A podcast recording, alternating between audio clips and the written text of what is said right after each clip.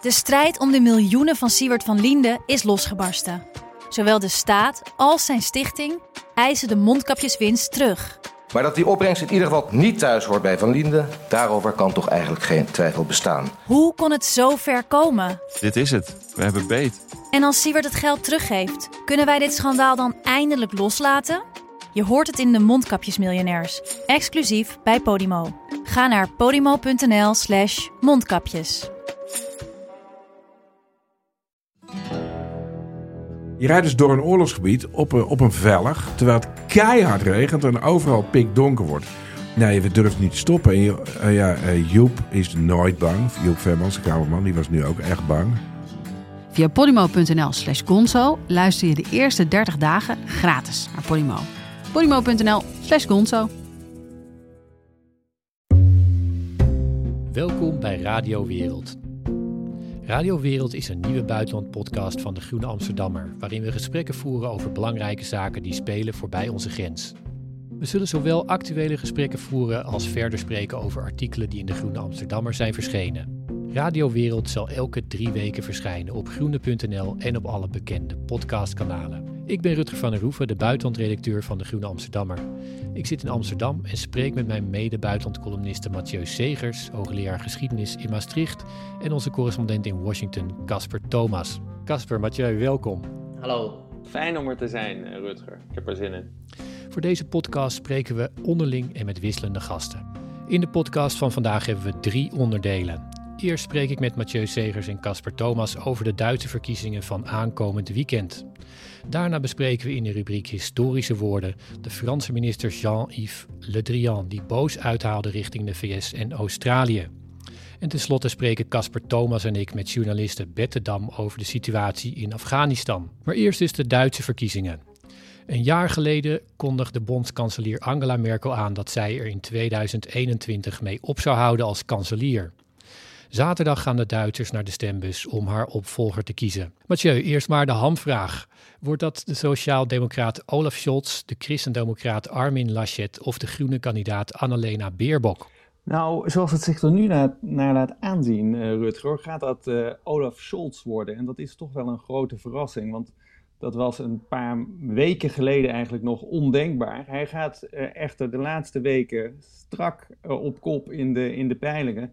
En de trend zet zich iedere keer verder door. Dus die kans wordt steeds groter. En ehm, ja, je zou over Olaf Scholz in ieder geval kunnen zeggen dat hij de beste imitator van Angela Merkel is. Hij, hij doet een soort androgyne eh, imitatie van de, de voormalig kanselier. eh, door eh, haar woorden te herhalen, bijvoorbeeld door te zeggen: U kent mij. Dat is een typische uitspraak van Angela Merkel als ze vertrouwen wil wekken in verkiezingscampagnes. Maar zelfs ook door haar gebaren na te doen. Dus hij doet ook het zogenaamde ruit van Angela Merkel met duimen en, en vingers voor haar buik. Dat, eh, dat heeft hij de laatste weken ook eh, geïmiteerd. En dat lijkt te werken bij de, Duitse bevolking. Ja, en hij gaat ook niet onderuit bij tv-debatten, heb ik eh, in ieder geval lees ik in de Duitse kranten. Er was er zondagavond, was de laatste, de derde van drie. Eh, we horen daar een kort fragment uit van Annalena Baerbock tijdens dat debat. Diese Bundestagswahl ist eine Richtungswahl. Jetzt beim Klimaschutz keine halben Sachen mehr zu machen. Und wir sehen ja, da gibt es nur zwei Alternativen. Das weiter so, der Herren der GroKo, die jetzt ganz viel geredet haben.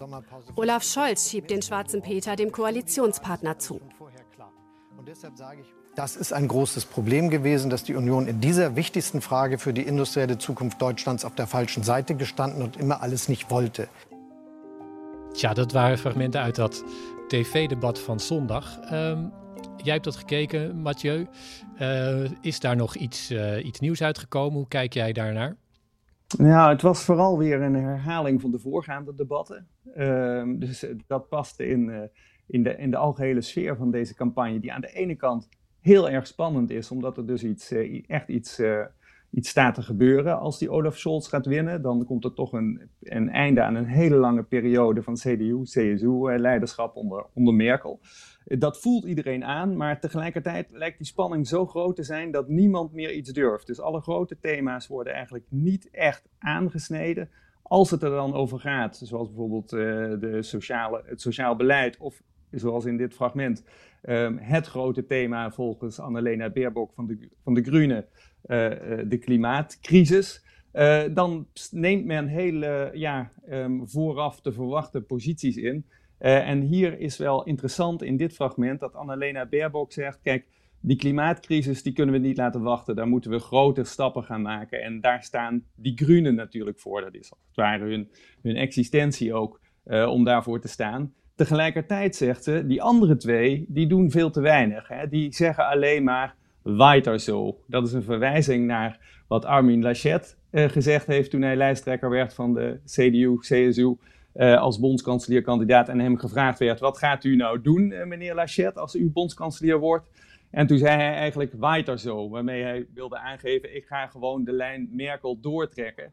Dat is eigenlijk ook wat Scholz doet. Hij is vicekanselier in de regering van Angela Merkel en hij staat ook heel erg voor de lijn weiter zo. En daarom is dit fragment wel veelzeggend, want behalve dat dit over het klimaatbeleid gaat, waar Baerbock dus zegt, ja, weiter zo, van de mensen van de grote coalitie, de GroKo, daar kunnen we die klimaatcrisis niet mee uh, het hoofd bieden. We moeten meer doen, maar dat al zo staat eigenlijk ook voor deze hele verkiezingscampagne waar de slagschaduw van Angela Merkel nog steeds overheen ligt en waar niemand van de grote kandidaten, en het lijkt een tweestrijd te gaan worden tussen Scholz en Laschet, het aandurft om iets anders te doen dan Merkel heeft ingezet. Uh, en, en, dat is wel heel typerend. Dus het is aan de ene kant heel erg spannend. Aan de andere kant gebeurt er in die debatten ongelooflijk weinig. Ja, antwoord ook nog even een, een, een, vraag die, die, die ik voor deel had. Want dat Scholz nu aan, aan kop gaat. Ik, ik zie de verhalen al voor me. Dat, uh, omdat hij een sociaaldemocraat is. Iedereen gaat zich dan afvragen. Is dit dan ook een, een, een, een boost, een heropleving van sociaaldemocratie? Dat zie je natuurlijk ook op andere plekken in Europa gebeuren. Scandinavië bijvoorbeeld. Maar eigenlijk is hij dus weinig ideologisch geprofileerd op dat punt, uh, als ik dit zo hoor, Mathieu?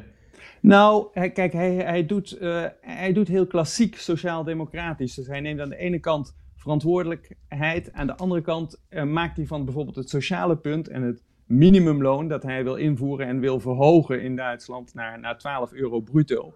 Uh, over de hele linie, maakt hij echt een groot punt. Uh, dus hij doet eigenlijk wat je verwacht van een sociaaldemocraat met een wat saai middenprofiel. Hij brengt de, de, sociale kwestie als een speerpunt. En verder uh, ja, trekt hij heel verantwoordelijk tussen aanhalingstekens zijn lijn door als vicekanselier in deze grote coalitie. Waardoor hij ook een, een potentiële uh, coalitiekandidaat is voor heel veel partijen. Ja, ik, uh, Mathieu, ik, ik sloeg aan op iets wat je zei over, over de saaiheid van het debat.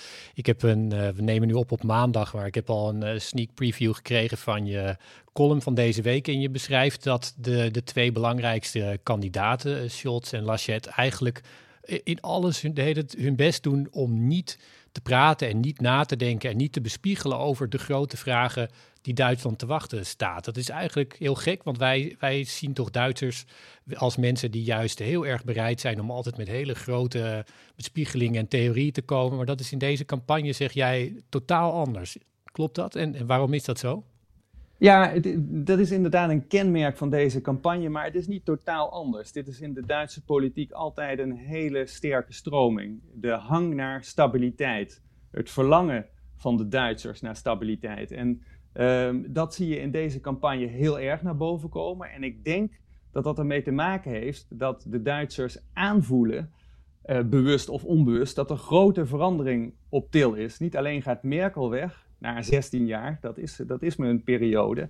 Uh, maar daarnaast uh, heeft Duitsland zelf ook te maken met een omgeving die snel verandert, waar de Amerikanen, zeker onder Trump hebben ze dat laten zien, ondertussen echt de aftocht blazen in Europa, waar de omgeving van Europa en dus Duitsland instabieler wordt, waar het land overvallen is door die omgeving de afgelopen jaren, onder andere in de migratiecrisis en gedestabiliseerd volgens, sommige Duitsers. Dus in, in die context van toenemende onzekerheid en ook een grotere rol van Duitsland eigenlijk in dat geheel, eh, is de Duitse reflex een hang naar stabiliteit. En die, die kennen ze al zeker al veel langer. Sinds, uh, de Tweede Wereldoorlog, sinds het einde van de Tweede Wereldoorlog, het eerste, de eerste bondskanselier van de Bondsrepubliek Duitsland, Konrad Adenauer, die won verkiezingen met de leus keine experimenten. Uh, en in die trant uh, zijn in die verkiezingscampagnes die erop gevolgd zijn in de decennia daarna altijd is daar een groot punt gemaakt van die stabiliteit. Degene die de verkiezingen won, beloofde de Duitsers meestal stabiliteit. En dat is nu als het ware meer gevraagd dan ooit. En wat doen die twee mannen in de slagschaduw van Angela Merkel, Olaf Scholz en Armin Laschet? Ja, die proberen die uh, snaar te raken bij de Duitsers. En als je kijkt naar het succes van Olaf Scholz, die dat het beste afgaat om stabiliteit uit te stralen en te prediken, uh, dan is dat geen slechte strategie op dit moment. Ik zie het trouwens wel een beetje een, Europees thema. En ik heb sowieso het idee dat, dat het vrij lastig is momenteel in Europa om verkiezingen, laten we zeggen, tot een existentieel niveau te tillen. Wat, uh, wat Baerbock natuurlijk wel wil.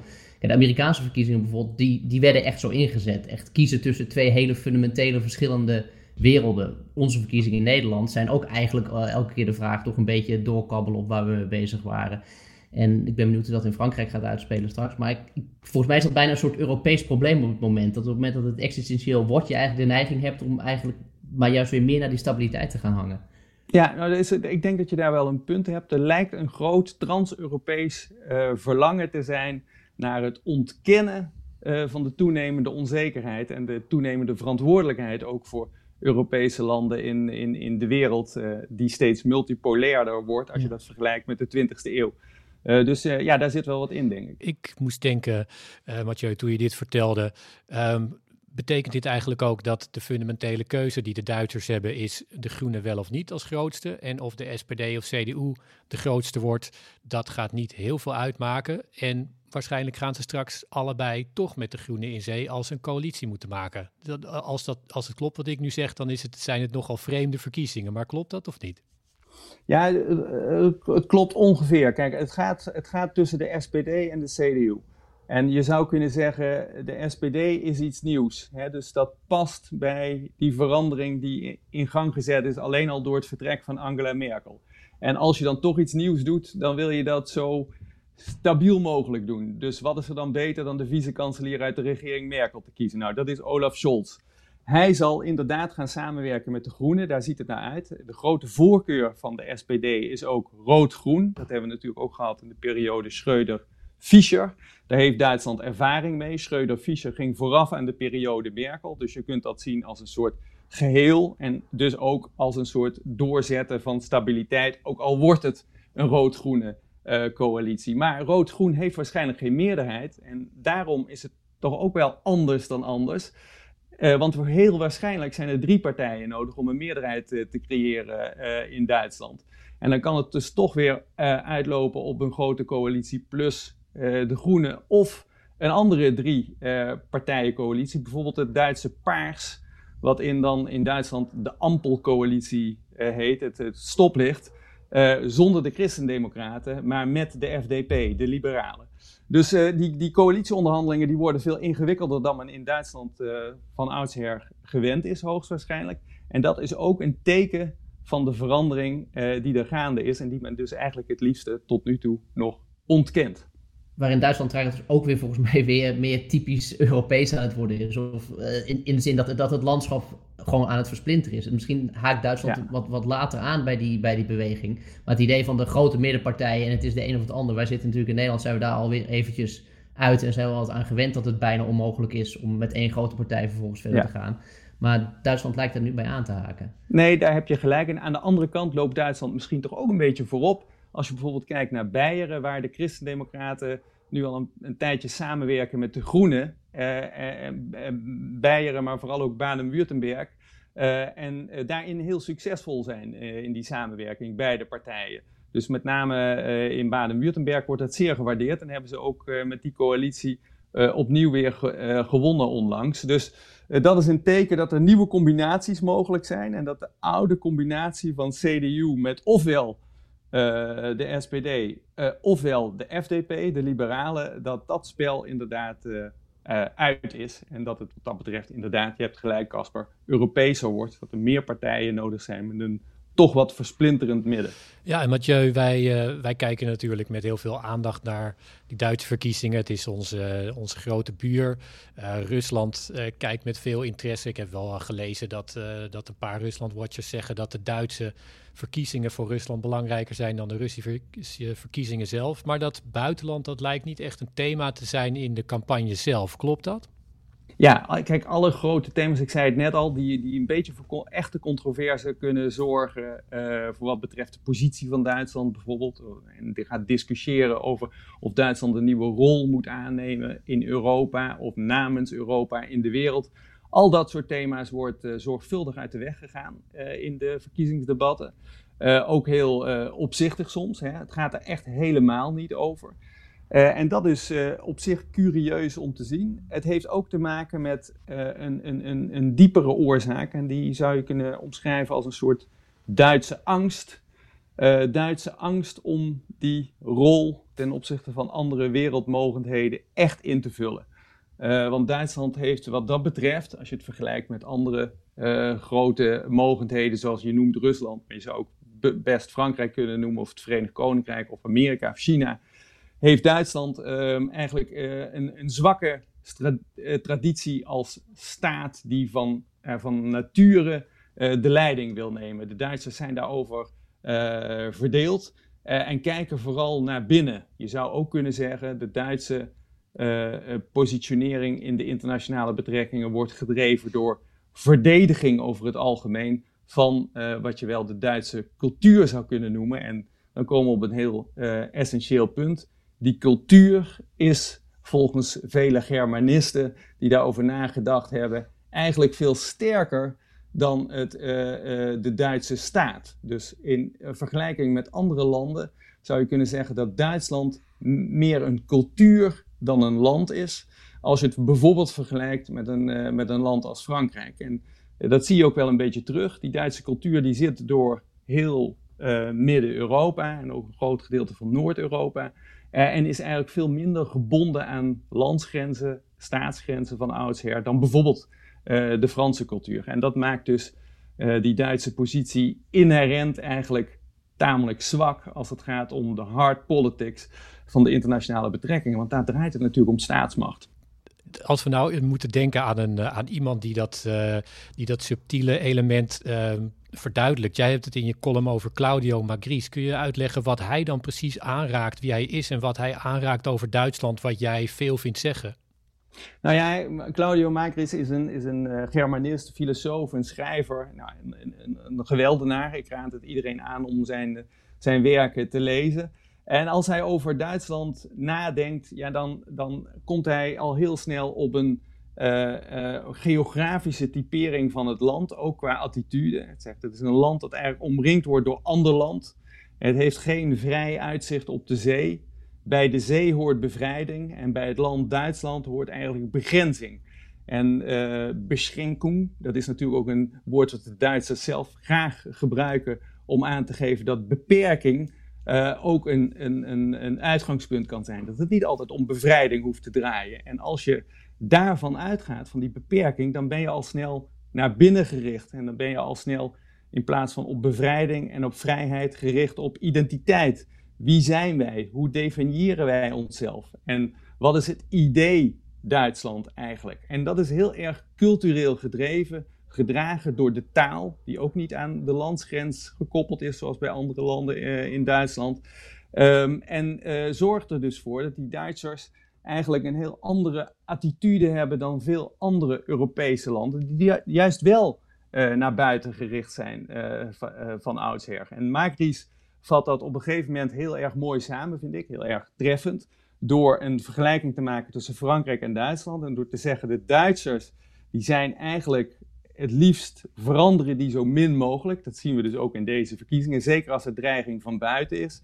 Ze zijn gericht op een soort immobilisme, de zaken houden zoals ze zijn. En wat dat betreft zijn zij echte burger. Het burgertum of het burgerlijke Duitse leven is ook echt een begrip in Duitsland dat een positieve connotatie heeft. In Frankrijk daarentegen is men gericht om ja, de wereld uh, uh, als het ware een goed voorbeeld te geven en ook naar buiten toe een uitstraling te hebben. En daar hoort de citoyen bij, zoals Magritte dat zegt. En burger en citoyen, dat is echt iets totaal anders. Want die burger is gericht op de lokale, traditionele werkelijkheid. Wil die het liefst zo stabiel en onveranderlijk mogelijk houden. Terwijl die citoyen gericht is op um, um, universalistische idealen die hij eigenlijk over de wereld wil uh, verspreiden. Nou, die spanning tussen die twee ehm, echt Europese manieren van kijken is een hele goede manier om, ja, om Duitsland, denk ik, typeren en daar dus bepaalde fenomenen, zoals bijvoorbeeld deze volgens vele saaie verkiezingsdebatten, uh, van een diepere laag uh, van begrip te voorzien. Ja, dat is best een lastige gesteldheid trouwens volgens mij op dit moment om dat te hebben. Omdat je zou, juist volgens mij zijn de, de grote thema's die zich de komende tijd gaan aandienen, zijn echt typisch uh, internationaal van aard. Jij had het ook al even over het spel der machten, maar er zijn zoveel internationale verhoudingen die nu geherschikt worden. Europa, VS, Europa, China, uh, Europa onderling nu zelf, uh, nu ook wel duidelijk is dat, dat, dat de VS misschien wat minder trek in ons heeft. Weet je, dus dan, dan, ja, dan maak ik me toch op bijna zorgen dat die, die, die naar binnen gerichte blik weet je, bijna slecht aansluit bij het moment, om het zo maar te zeggen. Nou, daar, daar heb je helemaal gelijk in. En ik eindig mijn column ook met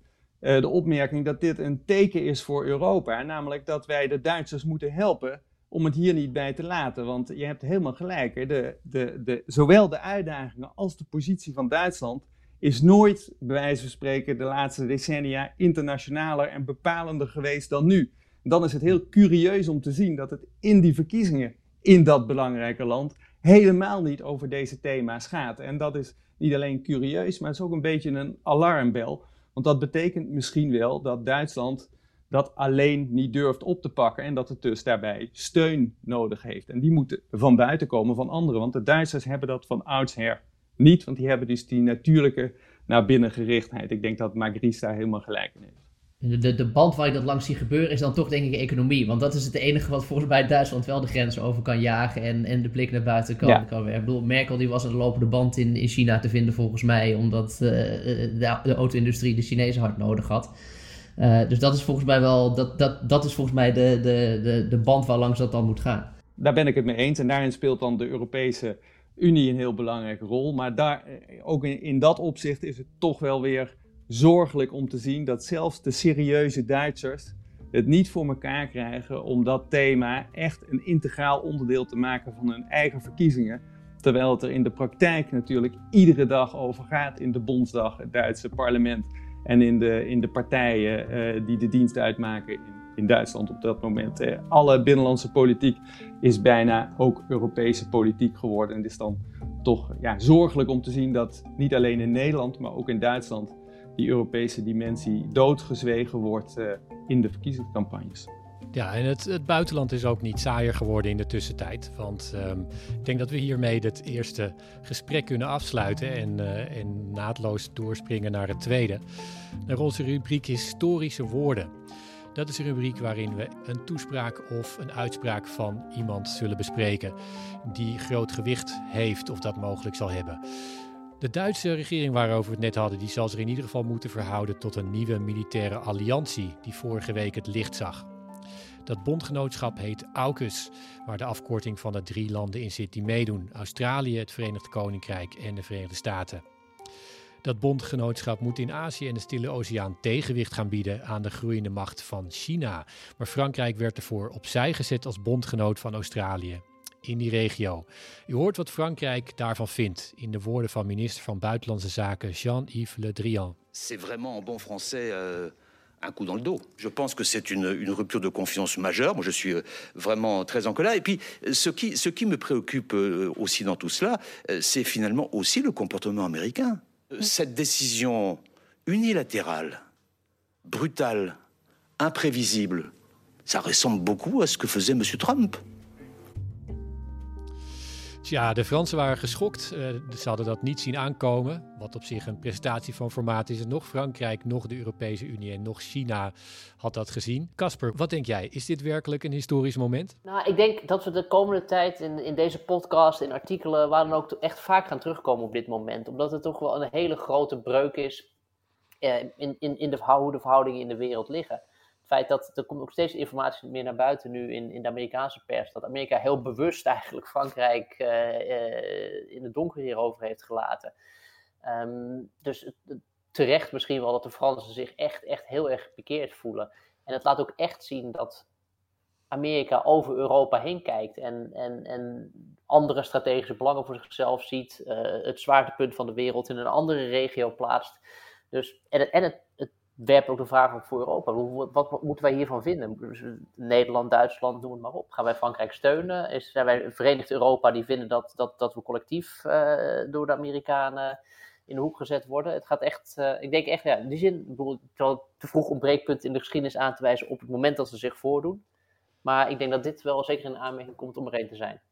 Ja, ik denk ook, ik, ik ben het je daarin wel met je eens. Ik denk dat zowel de, uh, de zet zelf uh, heeft grote betekenis, ook de manier waarop die is gedaan. Het is dus, uh, jij, jij raakt dat al aan, de Verenigde Staten hebben echt hun best gedaan om dit achter de rug van de Fransen aan te doen. Dat steekt hun eer enorm, maar het, het um, het raakt ook dat aspect aan wat, de Verenigde, wat Frankrijk het uh, zeg maar wat de kern van hun bezwaar is met de NAVO, namelijk de Verenigde Staten zijn niet betrouwbaar. En dat wordt hierin heel erg naar voren gehaald. Ik denk dat um, Australië en de Verenigde Staten uh, Frankrijk eerder hadden kunnen zeggen: dit gaat gebeuren, het is heel pijnlijk voor jullie, maar um, hoe kunnen we jullie compenseren? Of, of we stellen jullie dan niet in, voor, een, voor een verrassing. Dit was heel pijnlijk. En ik denk dat de Verenigde Staten zich best kunnen vergissen in de Franse wil en de mogelijkheden om Frankrijk dwars te zitten als het zich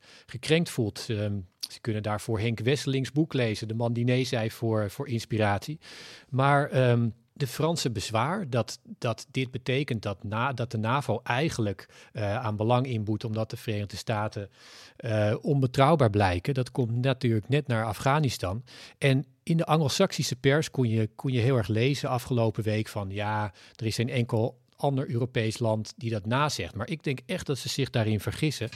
Dat punt, dat is echt wel aangekomen. Dat, uh, ik ken dat in, in persmonitors uh, uh, las ik dat toch, dat dat werd geschreven in Duitsland met name, maar ook in, in andere Europese landen, dat dit um, aangeeft dat de Verenigde Staten toch niet helemaal te vertrouwen zijn. Dus dat geen enkele regeringsleider het zegt, dat betekent volgens mij niet dat dat op die manier toch niet geland is in Europa. En Casper, hoe zie je, kun jij een, blik geven vanuit Washington over zowel ja, die, die mogelijke implicaties voor de NAVO, hoe dat uh, in, de, in de VS wordt bekeken en of dat wordt gezien als ja, een blunder of iets onoverkomelijks. En ook wat het gaat betekenen uiteindelijk voor het gebied waar het uh, zijn effect moet krijgen, die uh, Indische en Stille Oceaangebied. Ja, ik denk dat we inderdaad, je, je had hier een hele podcast aan kunnen wijden en, en, en, en, en artikelen. Uh, Moeten we misschien flink, gewoon flink gaan doen. Nou ja, ik, ik denk echt dat we regelmatig gaan terugkeren naar, naar dit moment. Ik denk eigenlijk dat we misschien nu nog niet helemaal aan het beseffen zijn hoe ontzettend groot dit is. Om, en het is, het is echt een breekpunt. Uh, de Franse minister had het al over, weet je, dit is het gedrag van, van Trump, zei hij. Maar het, het punt is, bedoel, zelfs Trump deed dit niet zo ongeveer. Ik bedoel, dit, is, dit is het gedrag van Biden. En dat maakt het natuurlijk op een bepaalde manier nog, uh, nog schokkender, omdat iedereen dacht dat Biden uh, een, een, een, uh, een Atlantisch figuur was dat Europa als zijn beste vriend zag. En dit is gewoon een heel duidelijk signaal dat dat in, in de strategische calculus die Amerika aan het maken is, gewoon niet het geval is. Ja, en Europa is gewoon niet de, de, de, de meest noodzakelijke partner voor het strategische gebied waar het om gaat. Het gaat om de Stille Oceaan. En wat je ook ziet, dat interessant is dat er zijn signalen dat India bijvoorbeeld uh, beter op de hoogte was van deze aankomende move dan Frankrijk. Uh, en die, de pivot naar Asia, dat is eigenlijk het grote ding waar Amerika al onder Obama mee begonnen is. Dat is al lang aan de gang. Alleen dat, die, die pivot, die, dat omslagpunt, dat, dat wordt nu eigenlijk echt merkbaar. De verschuiving van de blik van de Atlantische Oceaan naar de Stille Oceaan, laten we het gewoon even zo zeggen. En dat is volgens mij ook iets waar Europa, dat heeft, dat heeft, die, die kent die wereld niet. Die heeft er ook misschien niet de geografische binding mee, ook niet echt niet de kennis van. Dus uh, dit speelt zich ook een beetje af in onze blinde vlek. En in die blinde vlek worden vervolgens allianties gevormd die, uh, uh, waar, we, waar, we geen onderdeel van zijn. Ja, en wat een, wat een laatste punt is, wat ik hier nog wel bij zou willen, willen aanraken, dat is dat wij, we hebben nu die woorden van, van een Fransman. En dat is logisch, want we, we spreken geen Chinees. Het zou heel moeilijk zijn om dat fragment te pakken. Maar de werkelijke slachtoffer van deze alliantie is uiteindelijk niet Frankrijk, maar China. Want wat er is gebeurd is dat Australië kennelijk heeft geconcludeerd dat het niet een middenpositie kan gaan spelen tussen de VS en uh, en China en dat het een kans zou moeten kiezen. En dat is voor, voor China toch echt een hele een strategische klap. Natuurlijk hangt uh, Australië meer naar de VS toe, maar ze hebben expres de afgelopen jaren steeds afstand gehouden, omdat zij die Chinese invloed zagen groeien en hun eigen verhouding tot China wilden hebben.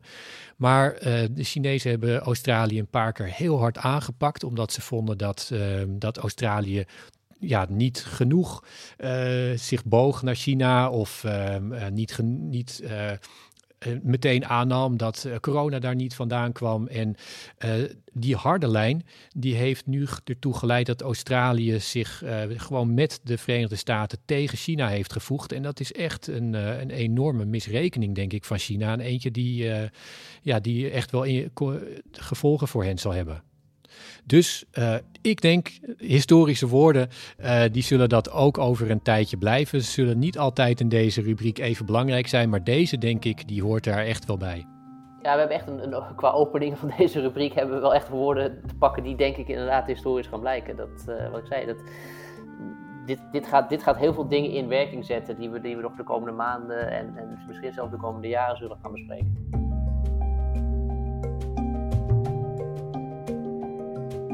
Vorige maand trokken de Verenigde Staten hun laatste troepen terug uit Afghanistan, die daar 20 jaar waren geweest.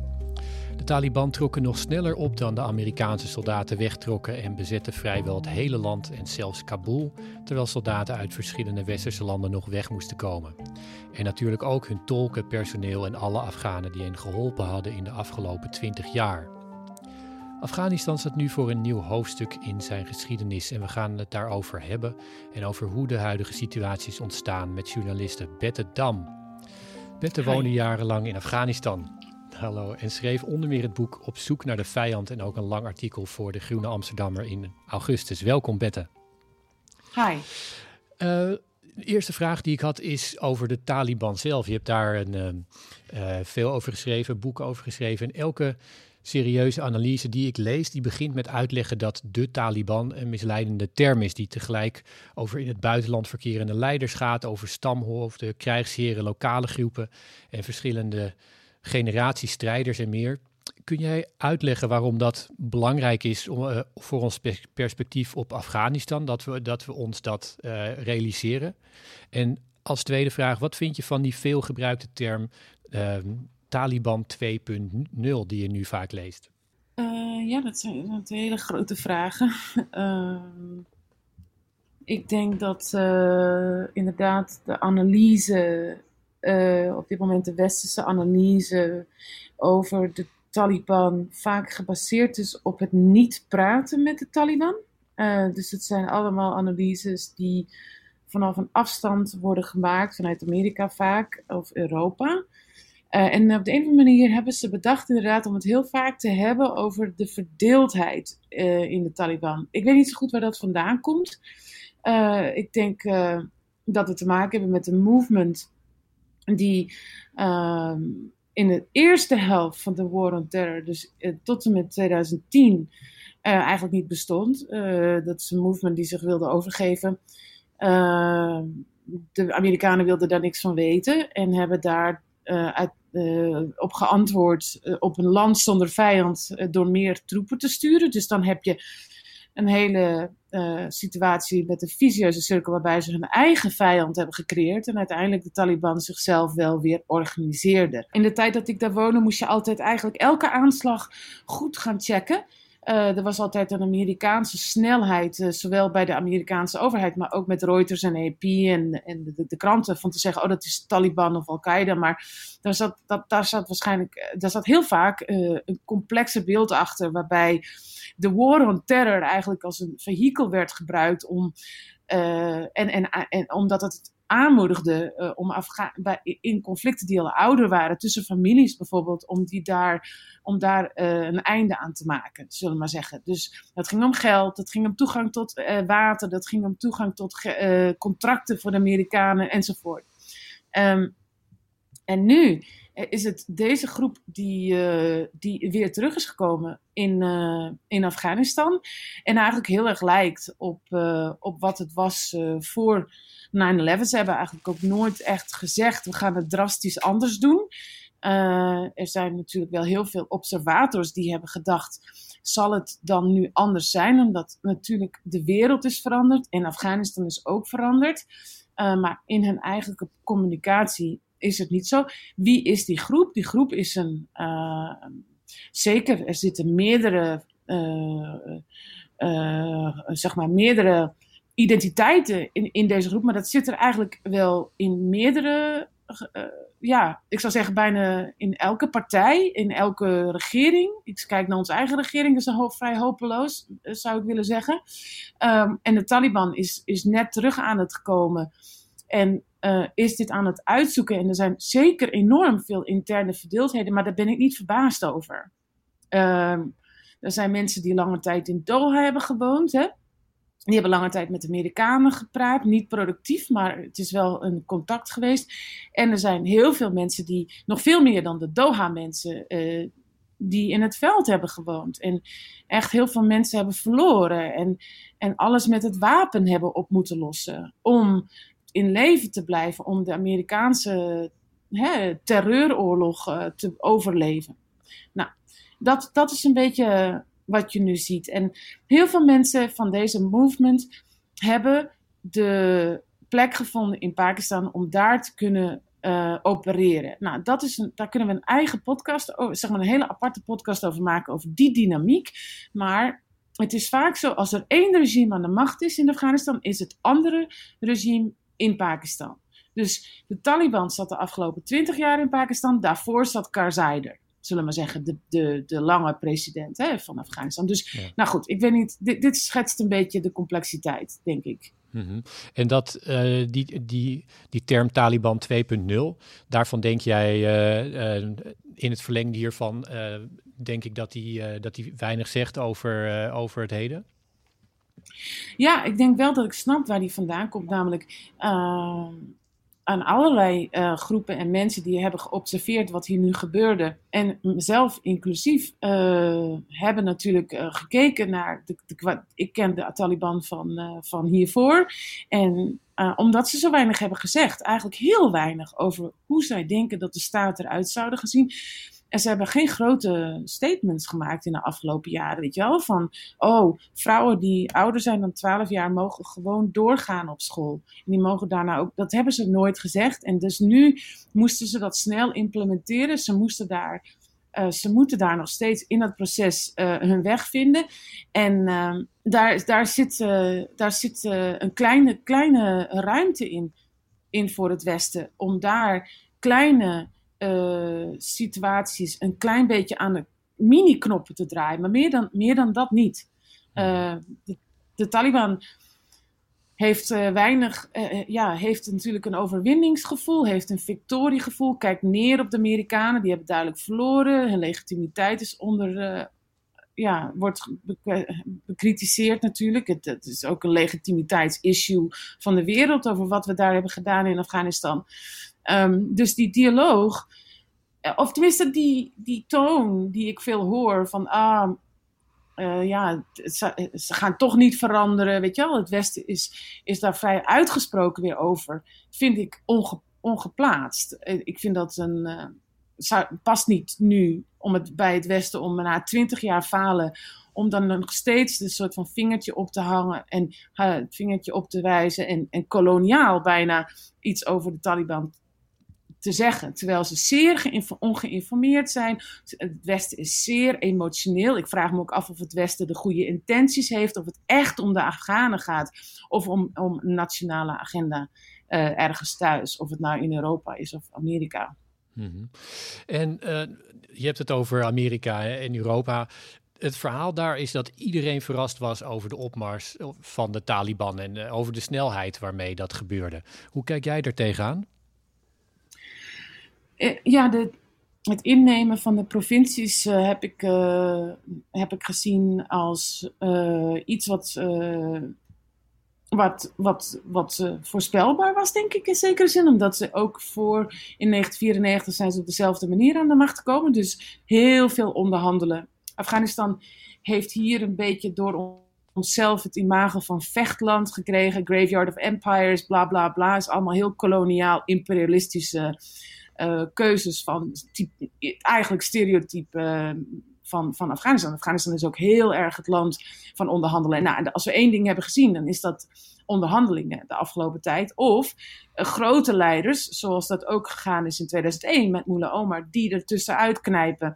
En en, en in, in geval, in de presidentse geval, heeft hij niks achtergelaten. Dat is opmerkelijk. Dat, dat had ik ook niet verwacht. En dat is heel snel gegaan. De, de hoofdstad is, is op een opmerkelijke manier heel snel gegaan. En ik, ik, had het niet verwacht, maar het maakt niet zoveel uit wat ik denk, denk ik. Maar van wat ik van de Taliban heb gehoord, door met hun te bellen, is dat zij ook zeiden: we zijn eigenlijk in paniek. We hadden dit niet gedacht. We hadden gedacht dat er veel meer verzet zou zijn in de, in de, in de hoofdstad. En dat was niet zo.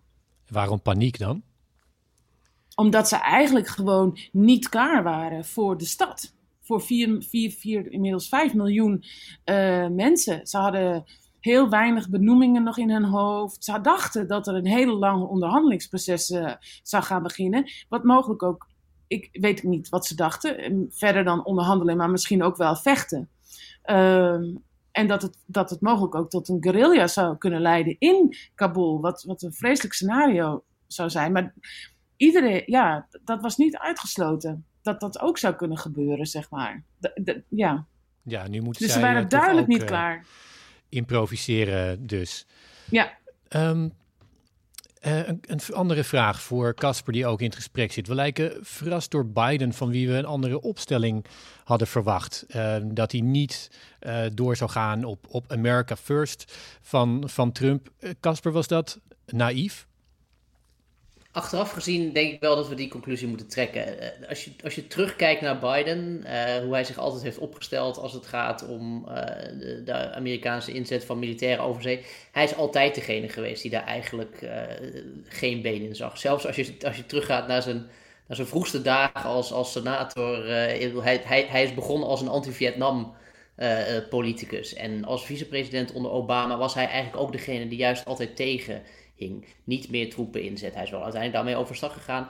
Maar ik denk dat we te weinig spreken vooronderzoek hebben gedaan uh, vanuit, vanuit, vanuit Europa en vanuit andere plekken in de wereld over wat voor soort politicus Biden nou eigenlijk is. Ik denk dat we zo opgelucht waren voor een groot deel dat het idee van oh dat is een breuk met Trump, hij is anders dan Trump, dus het, het zal ook wel weer op een of andere manier uh, ook op dat punt van, van, van Afghanistan anders worden.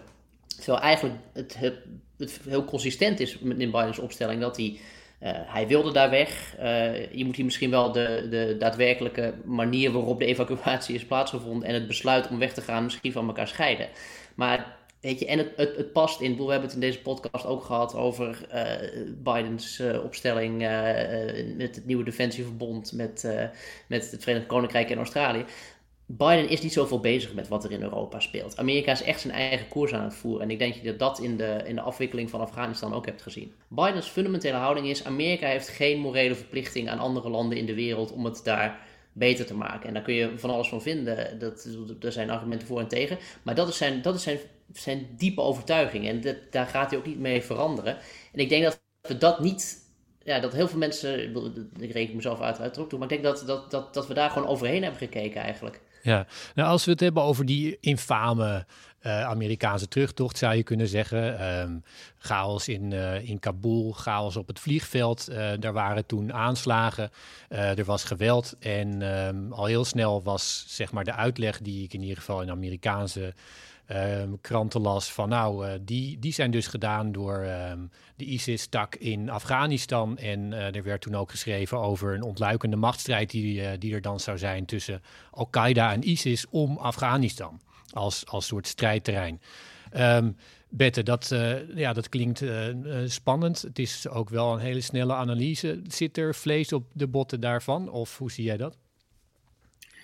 Nou, de connectie die je maakt tussen de chaos en de, de, ja, de chaotische, problematische uh, terugtrekking van Amerikanen uh, zie ik niet. Ik denk dat uh, er zijn heel veel aanslagen geweest in de afgelopen jaren waar een ISIS-claim aan vast is geplakt. Um, Maar ik denk dat uh, wat, wat, betreft die terugtrekking van Biden, uh, dat, dat het, toont voor mij aan, voor iemand die in het veld daar heeft gezeten, is dat uh, er was geen enkele grip meer van de Amerikanen op dit land. Dit kon alleen maar heel erg desastreus eindigen voor hem. Zeg maar het idee dat Amerika na 15 jaar elk jaar dat het slecht ging. Elk jaar dat meer en meer situatie uit hun handen viel. Omdat ze het niet snapten, omdat ze niet goed geïnformeerd waren enzovoort. Dat, dat, dat telt natuurlijk op. En uh, ja, dus het was niet een andere Er was geen andere optie dan heel rommelig te verlaten. Want dat, dat, dat is het wat je doet. Als je een patiënt lang, jarenlang de verkeerde medicijn geeft, ja, dan nog net zijn laatste adem en dan vertrek jij. Zeg maar. Dus dat één. Twee uh, de situatie van ISIS is uh, altijd in de pers een heel erg belangrijk. Uh, onder het vlag van de terreurnarratief, war on terror, daar springen wij altijd op. En ik denk dat we daar een stuk voorzichtiger mee moeten zijn. Er is een complexe situatie in Afghanistan waarbij allerlei groepen een interesse hadden om een aanslag te plegen bij die bij het vliegveld. Uh, we hebben dat niet onderzocht. Wat we, e-, het enige wat we weten is dat er een groepje is dat heeft geclaimd dat het ISIS is. We hebben daar geen crosscheck op gedaan. Um, daarbij kwam direct het narratief dat dat een interne strijd zou worden tussen de Taliban en ISIS. We zijn inmiddels een maand verder. Klop op het hout. Maar we hebben nog geen grote vervolgaanslagen gezien. Bijvoorbeeld, we zien die strijd nog niet. Uh, en, en dat is het enige wat ik weet. Ik ben daar niet, anders zou ik daar misschien wat meer over hebben. Maar ja, we moeten dat een beetje voorzichtig uh, benaderen, denk ik. Ja, en die, die machtswisseling in Afghanistan die wordt wel een beetje voorgesteld alsof er een um, front verschoven is, waarachter de eerst de Afghaanse regering en de VS totale controle hadden over de levens van Afghanen en nu is dat compleet verscholen. Dat tegelijkertijd voelt dat alsof dat op geen enkele manier recht doet aan de complexiteit van de, van de afgelopen twintig jaar en de, de dagelijkse ja. keuzes waar veel mensen voor stonden. Ben je daarmee eens? Ja, ja, ja. Ik denk dat, uh, uh, dat, dat dat is echt een hele kwestie van narratieven, hè? hoe ze dit draaien. Uh, hoe, ja, ik denk dat het, het moet niet vergeten worden dat het leven onder de Amerikanen in Afghanistan was voor de meerderheid onzeker, arm en honger. En, en geen rechtvaardigheid, geen overheid. Gewoon bestond niet. En uh, een paar elite in Kabul hebben ontzettend veel geld verdiend. En die hoor je veel op Twitter. En die hebben altijd het, het, uh, het zinkende schip tot het laatste moment uh, agressief verde verdedigd. Maar uh, het is een, een uh, blamage wat daar is gebeurd. En Afghanen hebben daar weinig tot niets van overgehouden. Uh, en, en dus ja, dat, dat, dat is nu het slechtste van het slechtste. Zit nu als een nieuwe regering in Kabul. Hè? En uh, nu moeten we kijken of er nog iets van te maken valt. Ja, wij hadden um, ja, aan het eind van september hadden we een uh, interview met um, Martine van Bijlert. Zij zei dat ze vrezen dat Afghanistan vergeten gaat worden. Um, door uh, Europa, door Amerika. Hoe, hoe zie jij dat betten? En dan um, later zal ik dezelfde vraag stellen aan Casper, hoe, hoe jij dat ziet voor de VS. Bette, hoe, zie jij, hoe, hoe denk jij dat dat zal gaan? Ja, ik denk dat het uh, in zekere zin ook rust zal geven als de hysterische westerse bemoeienis en ongeïnformeerdheid ook van het, bijvoorbeeld het nu, uh, het bevriezen van het geld bijvoorbeeld, uh, het andere hulporganisaties zoals de Wereldbank, uh, die dan direct ook een groot besluit maken door het geld, uh, door de donaties aan het land direct te stoppen. Zonder dat, zonder dat ze maar wisten wat, wat de Taliban zou gaan doen. Dat heeft heel veel pijn gedaan en heel veel is zeg maar, is, is, is destructief eigenlijk voor het systeem, voor iets. Dus ik, ik heb vaak in, de, in, de, in Afghanistan gewoond dat ik dacht, oh, wat zou het, hoe zou de dynamiek zijn als er wat minder aandacht voor is? Dat er gewoon wat rust komt in dit debat en wat tijd en misschien stilte. Want we hebben allemaal dit, dit, dit land is twintig jaar voorpagina geweest, ups en downs. Maar vooral is het voorpagina als het Amerikaanse agenda betreft. Biden wil weg, Trump wil niet weg. Trump doet dit, Trump doet dat. Dat is altijd waar het om gaat als het om gaat staan. Is het is echt een hele dominante westerse blik daarop. In die zin zou ik het ook, zou ik het ook me kunnen voorstellen als dat wat minder wordt, dat dat, dat, dat misschien niet eens uh, zo, zo slecht is. Omdat deze hulporganisaties enzovoort, die haken nu toch al af. Ze zijn, ze zijn er al niet meer. Ze willen niet meer ze, allemaal opinies over wat daar aan de hand is. Uh, dit zeg ik een beetje als een soort out-of-the-box denken. Ik snap Martina haar zorg, namelijk het land heeft honger. Uh, en, de, en in, in, uh, in, in, in de ergste zin van het woord. Uh, ja, dat, dat is waar. En, en dat heeft het nu al. En dat, dat heeft het onder andere ook omdat wij nu al zo hysterisch hebben gereageerd door al het geld stop te zetten bijvoorbeeld. Gaat dat beter worden als we er over drie maanden nog naar kijken op deze manier? Ik weet het niet. Dus ik, ik, dit is een beetje een gedachte-experiment wat ik nu doe. Ja. Casper, hoe zie, hoe zie jij dit? Ja, ik, ik vind dat Bette heel spannende en, en veel interessante analyse doet hier. Want het is inderdaad de vraag wat, wat, wat gaat het voor, Afghanistan betekenen als het, als het uh, inderdaad niet constant uh, de blik van de hele wereld en daarmee ook dus ook inderdaad de belangen van de hele wereld uh, zich opgedrongen krijgt. Wat je, en van, ik, ik, ik denk, of dat goed of slecht uitpakt, dat is inderdaad een open vraag. Maar je merkt dat hier in Amerika, het, het, het potentieel voor vergeten is, is best groot. Ik bedoel, Biden is natuurlijk daar ook, die heeft die terugtrekking ook doorgezet met één blik op de opiniepeilingen, waarin de een meerderheid van de Amerikanen de terugtrekking steunde en mensen gewoon een soort vermoeidheid met, met Amerika's inzet daar ook hebben aangegeven. En het was het idee, weet je wel, niet meer daar in het buitenland bezig zijn. Biden wil zich op zijn interne Amerikaanse agenda richten. En het enige wat me wel verbaast, we hebben volgens mij allemaal wel bijvoorbeeld de, de Kamerdebatten in Nederland van de afgelopen week gekeken, waarin we nog steeds heel veel aan het discussiëren zijn. En terecht denk ik over hoe die, die evacuatie is, is verlopen. En, en of we voldoende hebben gedaan om uh, de mensen voor wie wij een verantwoordelijkheid hebben uh, daar te helpen. Het, het, het glijdt hier een beetje af van iedereen. Het is, er is nog een hoorzitting geweest in het congres. Anthony Blinken, de minister van Buitenlandse Zaken, die heeft zich moeten verantwoorden. Um, het is inmiddels ook duidelijk geworden, dat, dat zullen jullie ook allemaal gezien hebben, dat uh, een van de, de, de, aanslagen die, die de VS heeft gepleegd, in, eigenlijk in nasleep van de aanslag die op het vliegveld in Kabul plaatsvond, dat dat op een, op een onschuldig doelwit was, waarbij uh, burgerdoden zijn gevallen.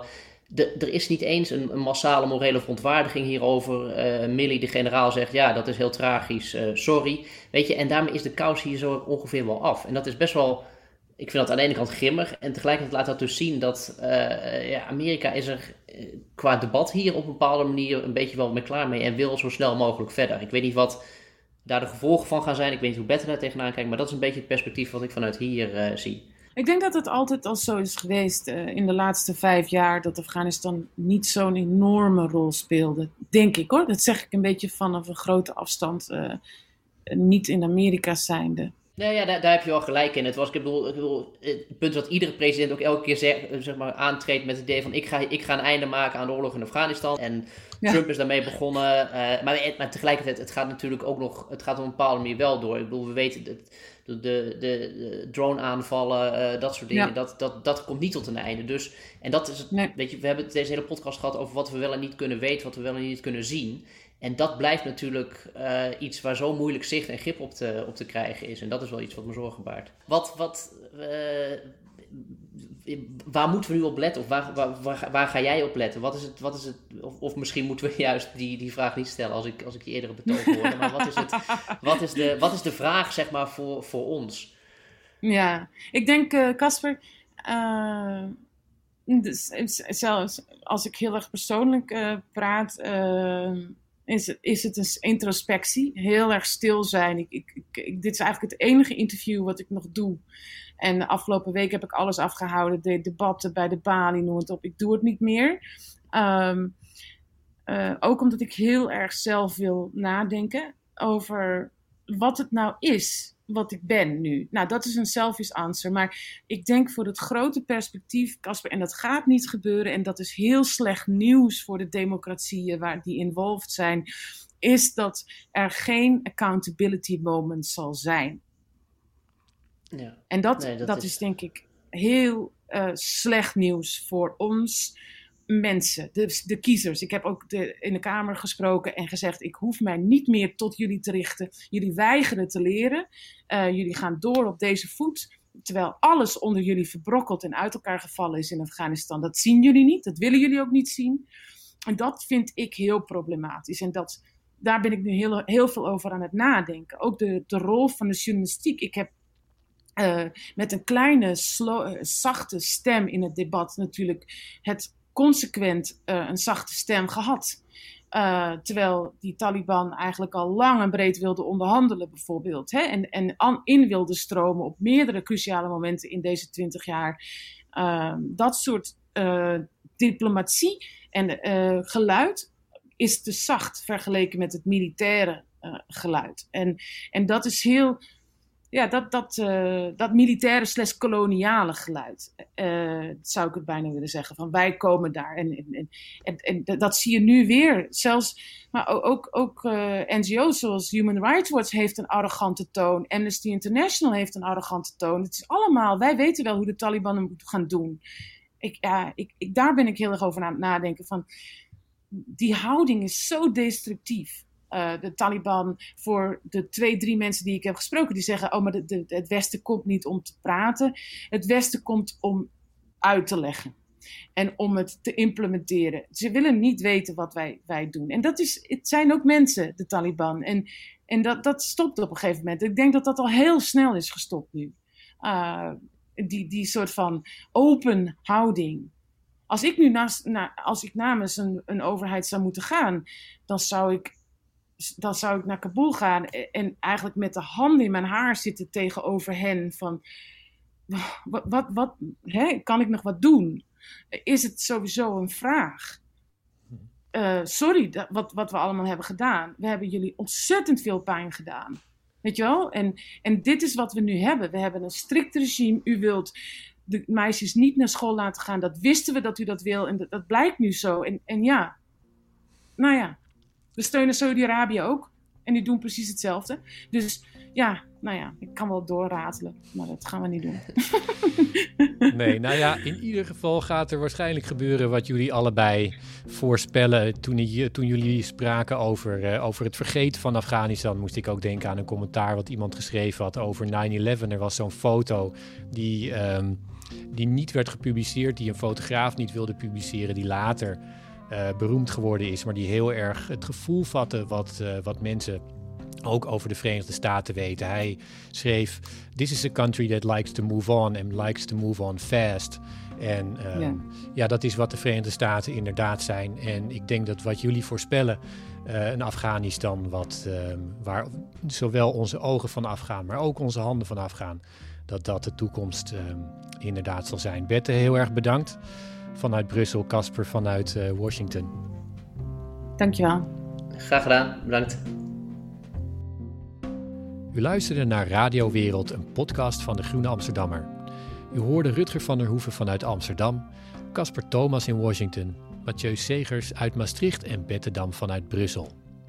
In deze podcast kwamen een paar boeken en auteurs ter sprake. In de eerste plaats Bette Dam, die op zoek naar de vijand het verhaal van een terrorist die een vriend wilde zijn schreef en daarin op zoek ging naar het levensverhaal van Taliban-leider Mullah Omar.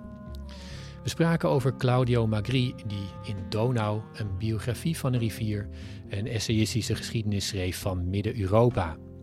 En over Bidens opstelling tijdens de 20 jaar die de VS oorlog voerde in Afghanistan kunt u meer lezen in Our Man van George Packer. Deze podcast werd gemaakt door Giselle Mijnlief. De intro tune is van Blue Dot Sessions. Later in de week is de reguliere podcast van de Groene Amsterdammer er weer. Dank voor het luisteren en als u meer wil lezen van ons of abonnee wil worden van de Groene Amsterdammer, ga dan naar www.groene.nl.